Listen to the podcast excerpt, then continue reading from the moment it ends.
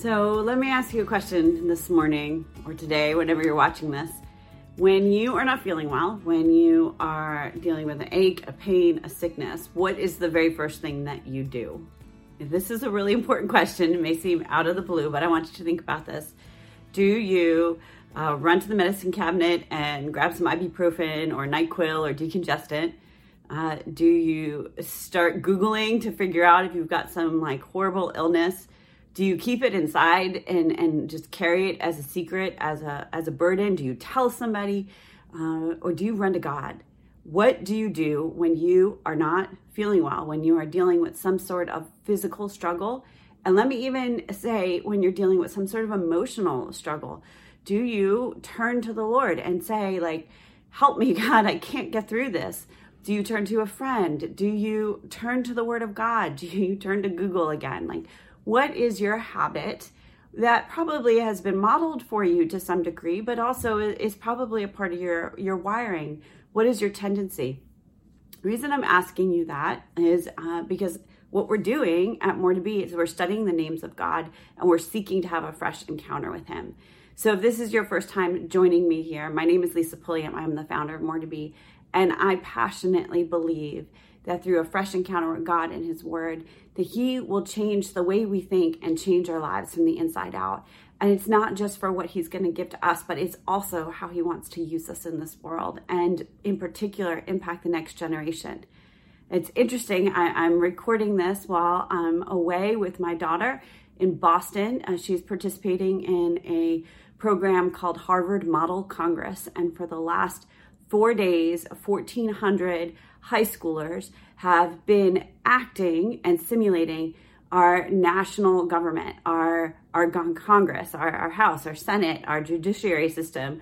Uh, my daughter's playing a role in the executive branch, and the fascinating thing is that they ha- uh, they are playing roles. They're assigned actual real live people that they're supposed to be, but they have to make decisions on the fly, and they have to study and understand how these people that they are representing would make decisions and function as they are passing bills. And it's been it's just been awesome to watch her and it's actually kind of renewed my hope in our uh, country when I think about these young people who are actually taking time to think about why we do what we do and what does our government function like and it's made me say, this is why we study the Word of God. And I've had this conversation with her multiple times as she thinks about going into politics and, and law. Like, you need to know your plumb line. You need to know inside and out what God thinks and why He says what He says and does what He does so that you can see the rest of this world through that lens.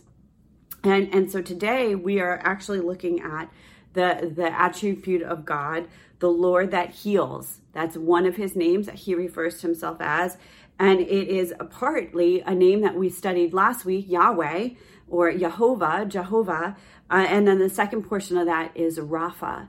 And we meet God as the Lord that heals in Exodus 15. And so it's interesting because we've been in Exodus 15 before. I, I took us to it when we were studying Yahweh and looking at how he declared that as his name after he rescued the Israelites from the Red Sea, uh, to, you know, parting the Red Sea and taking them through, taking them out of Egypt. And so when we pick up on this passage, the first uh, like 15, 16 verses, actually 18 verses, is a recounting of that journey that God took them out of the wilderness. And then we have this really kind of abrupt transition at verse 22, and I want to read it to you um, because we're going to look at verses 22 through 26. So then Moses led Israel from, uh, I'm sorry, then Moses led Israel on from the Red Sea, and they went out to the wilderness of Shur. They journeyed for three days in the wilderness without finding water. They came to Marah, but they could not drink the water at Marah because it was bitter. That is why it was named Marah. The people grumbled to Moses what are we going to drink? I just like, I'm like, oh my word, he just, look at what he did. He rescued them from slavery in Egypt. He parted the Red Sea. He set them free. And immediately they're like, look at what we've got now. We've got, we've got this bitter water that we're drinking. What are we going to drink? What is God going to do? I mean, they were a front line watching God's faithfulness and provisions, and, and they were struggling dramatically. And so, you know, I think we need to extend ourselves some grace when we're like, where's God and what is He doing? When, when I first got to this hotel room and I had some time alone, I um, I put on, you know, I said, "Hey Siri, play me some worship music," and the song that came on was "God of this City." And my view out this window here is of the Charles River and, and the cityscape of Boston. And I was like, really, God? Like, are you still God of this city? This a city where our forefathers founded our country. I mean, it was Boston was critical in that in the history of our country. And I look out there and I'm like, God, are you still there? And is that any different than how the Israelites feel? So he cried out, Moses cried out to the Lord, and Lord showed him a tree. When he threw it into the water, the water became drinkable. The Lord made a statue, a statute and ordinance for them at Marah, and he tested them there. I have a hard time with that. I'm just going to be honest. Like, God, why are you constantly testing your people? Like, and it's because I think he wants to understand the authenticity of our relationship are we truly connected? Are we truly invested? Are we truly looking for a both ways relationship with God, or are we only looking to what we get out of it? He said, If you carefully obey the Lord your God and do what is right in his sight, pay attention to his commands and keep all his statutes, I will not inflict any illnesses on you that I inflicted on the Egyptians, for I am the Lord who heals you. Then they came to Elim, where there were 12 springs and 70 date palms, and they camped there by the water. So I looked up the Lord who heals you. I wanted to see, like, okay, is there anything more to that? Like, what kind of healing are we talking about? And, and Blue Letter Bible, which y'all know I go to, offers four different words. Uh, and I'm not even sure if I'm going to pronounce these right, so bear with me. You could go look it up for yourself. Kale means to heal. Uh, it also means to restore favor. Nifal, to be healed, which is literal a literal translation of that, but also to be healed of personal distress and of national hurts. And I was like, interesting. I'm in Boston. Uh, my kid is participating in our, you know, a simulated government. How many national hurts are there? How many international hurts are there? Pail, to heal, also means the same as Nephal.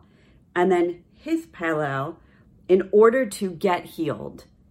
And I, you know, I, I, I'm looking at this and I'm like, God is the God who heals. He heals us physically. He heals us emotionally. He heals us relationally. He can heal our government. He can heal our families. He can heal our, our internal states and our hearts. He is the God who heals. But like I started in the beginning, what are we turning to for our healing? Are we turning to God or are we turning to everything else? Are we looking for a new diet to heal our bodies rather than to God to show us how to heal our bodies? I was just reading a post that somebody uh, shared about their two year success in their journey. And they, they didn't buy a plan, they didn't join a club, they didn't have a gimmick they started exercising, they changed uh, how they ate their food, and they started stewarding their body. And I was like, yes, like that is it. God is not a God of gimmicks, right? You know, healing our relationships. What does it look like to own our stuff and to say, I'm sorry, and to ask for forgiveness rather than looking for the next way to fix and change somebody? And, you know, that may be needing to go for counseling because we're so stinking stuck in our own thinking. But we cannot do that apart from the Word of God. We cannot do that apart from how God says to live, believing that therapy alone is going to solve our problem. And we just had Dr. Michelle Bengtson on the podcast, and she's, you know, she's a doctor. She understands neurobiology, and she has struggled with depression and anxiety. And she said, you know, you cannot do this apart from God. It's a great episode. I, I highly encourage that you listen to it. You know, and then we look at our government and yeah, we can have sanctions and pass bills and elect this official and have that accomplished. But if we are doing it apart from God's purposes apart from giving Him honor and Him glory, to what end goal are, are, are we working towards? So, yeah, I'm clearly all fi- fired up here as I am taken time to study this in preparation for this week together, and I'm looking forward to asking this question all week long God, where am I turning to for healing? Is it primarily you with the resources you have provided for me? Or is it everything else and you're last on my list? And I would encourage you to think about that question as well as you think about your relationships, your health, your heart, your organization that you're a part of, our government, our world. May we really commit together uh, in, in prayer, maybe even in fasting, uh, to, to seek God as our healer, uh, Yahweh Rapha.